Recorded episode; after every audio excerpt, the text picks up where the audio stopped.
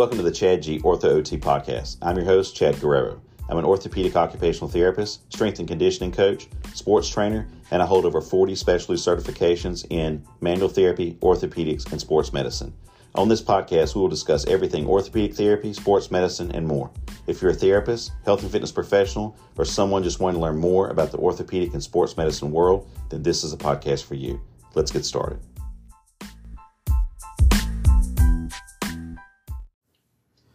Hey everyone, welcome to the episode of the Chad G Ortho OT podcast. I'm your host, Chad Guerrero, and today I'm going to discuss or give my recommendation for prospective therapy students. So, if you are a therapy uh, student currently in school or you're thinking about going to therapy school, um, you know, kind of what are my recommendations?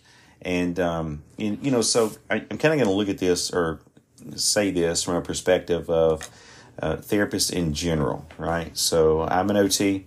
Um, and OTs and PTs work obviously closely together you know, or independently of one another or whatever. And there's so much overlap from our disciplines. I mean, I'm just going to, um, in our education, I'm just going to basically go over and what are my recommendations, generally speaking, if you want to go to therapy school.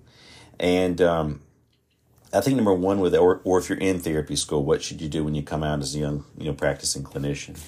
And so I, I think uh, the first thing, you know, obviously is you got to understand that there's going to be two ways of this learning experience. Number one is going to be what you have to learn in school to pass your board exam. Um, now, most board exams, in, in all honesty, if you look at or you, you know, talk with a lot of my uh, colleagues and people that I'm uh, in contact with in, in the therapy world, it's probably around I don't know. I'm I'm going to say maybe ten years behind the research and or or maybe what the fad currently is or whatever.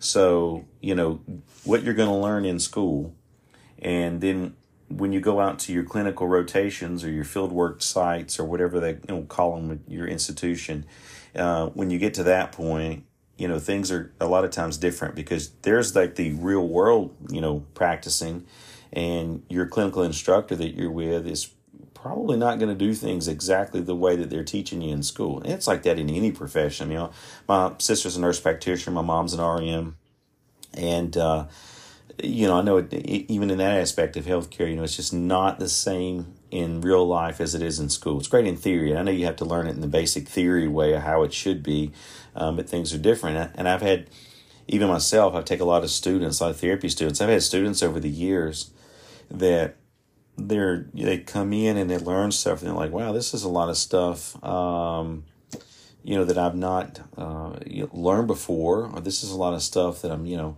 um, never heard of, or maybe we read about it in one chapter one week or something, and then we just kind of left it behind and didn't go over it anymore you know, and and, a, and so you have to be prepared for that, and don't be shocked by it, right? Like you're gonna, you know, but be prepared to take that information, kind of put it with the stuff that you're learning, your official book stuff that you're learning in school, for when you take your board exam.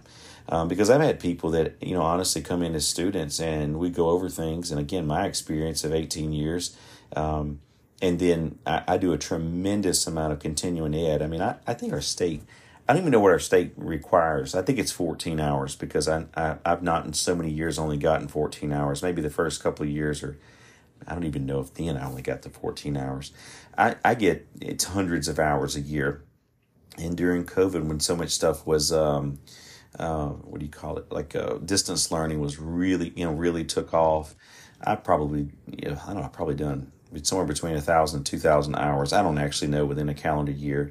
So I do a tremendous amount. So, I mean, again, you know, it's, I'm, I'm teaching my students and I'm like, look, this is how this is going to present probably, or this is what you're going to do here, but this is what you're going to have to answer, you know, probably for your board exam, you know, this kind of a thing. So I'm not saying it's wrong and I'm going like completely rogue on stuff, but it is different uh, when you're out making those clinical decisions because you, know, you have it you know, on your board's exam.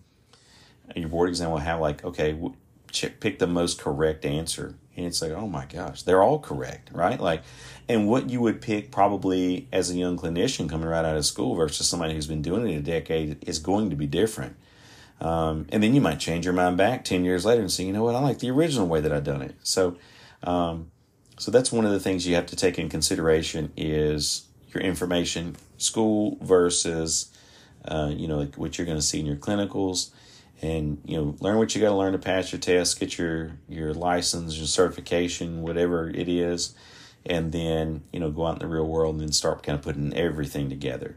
Um, the other thing that I would recommend for people really is I'm not a big fan of being a generalist. Um, I tried that initially. That didn't really work that well because there's so much information out there that I think you really need to focus more on some sort of specialty. Now, you can specialize as be as special as a shoulder specialist or a hand specialist or a cervical spine specialist or knee or whatever that you know may, may be that you want to specialize in.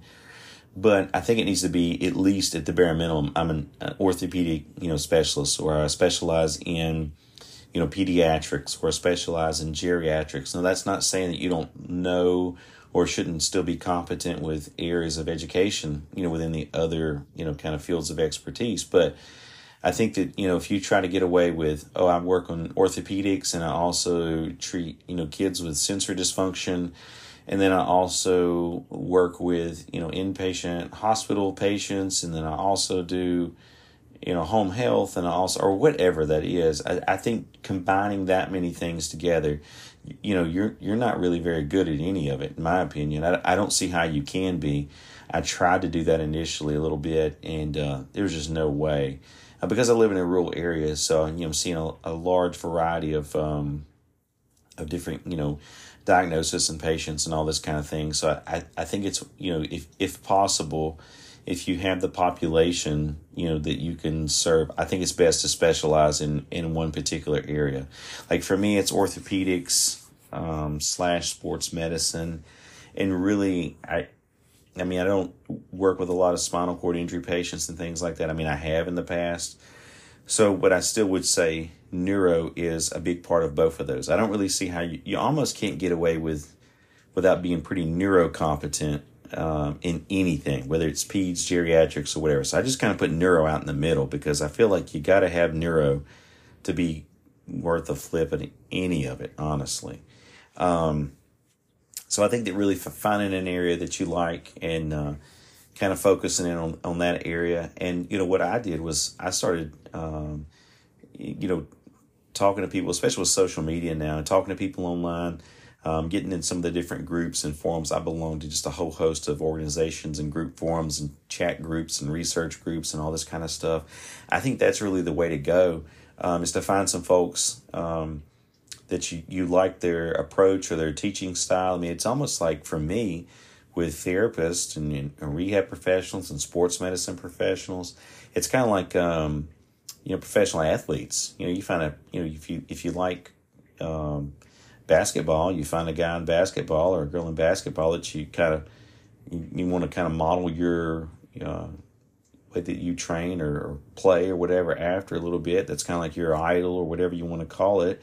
I think it's the same thing. You know, even for for me, I mean, I, there's people that I kind of look up to in our profession and uh, that have done a lot of great work and that are really great at conveying you know their treatment philosophies not necessarily the idea. I don't take one person's idea and I'm like, you know what, I'm gonna I'm gonna use this idea, and this is the only way that I'm gonna do it, because so and so said that this is the way that you treat the shoulder or the knee or whatever that is.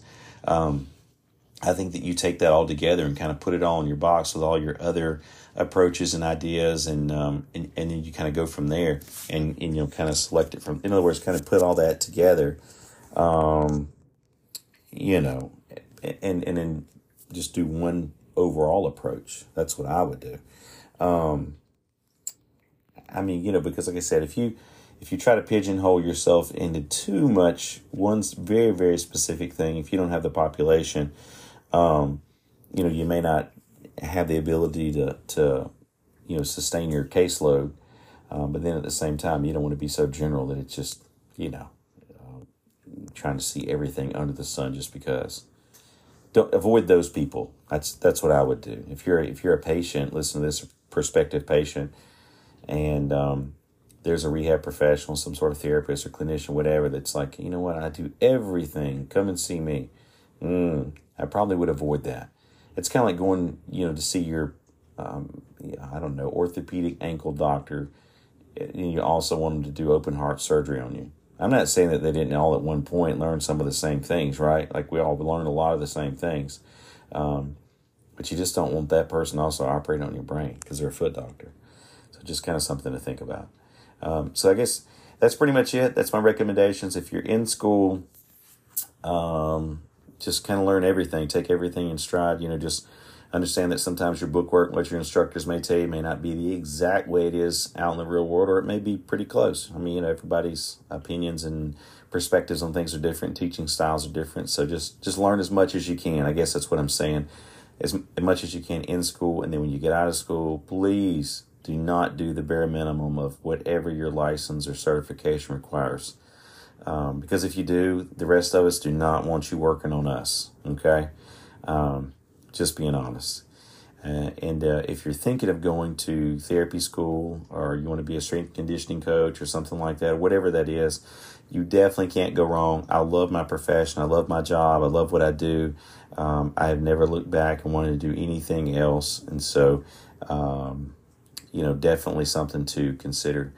Uh, the rehab and sports medicine professions are fantastic uh, fields to go into, and uh, I don't think you'll be disappointed. So that's it for today, guys. Thank you so much for listening. I do appreciate everyone. Uh, please rate me five stars wherever you listen to this podcast, it will help me out. Thanks again, and you guys have an awesome day.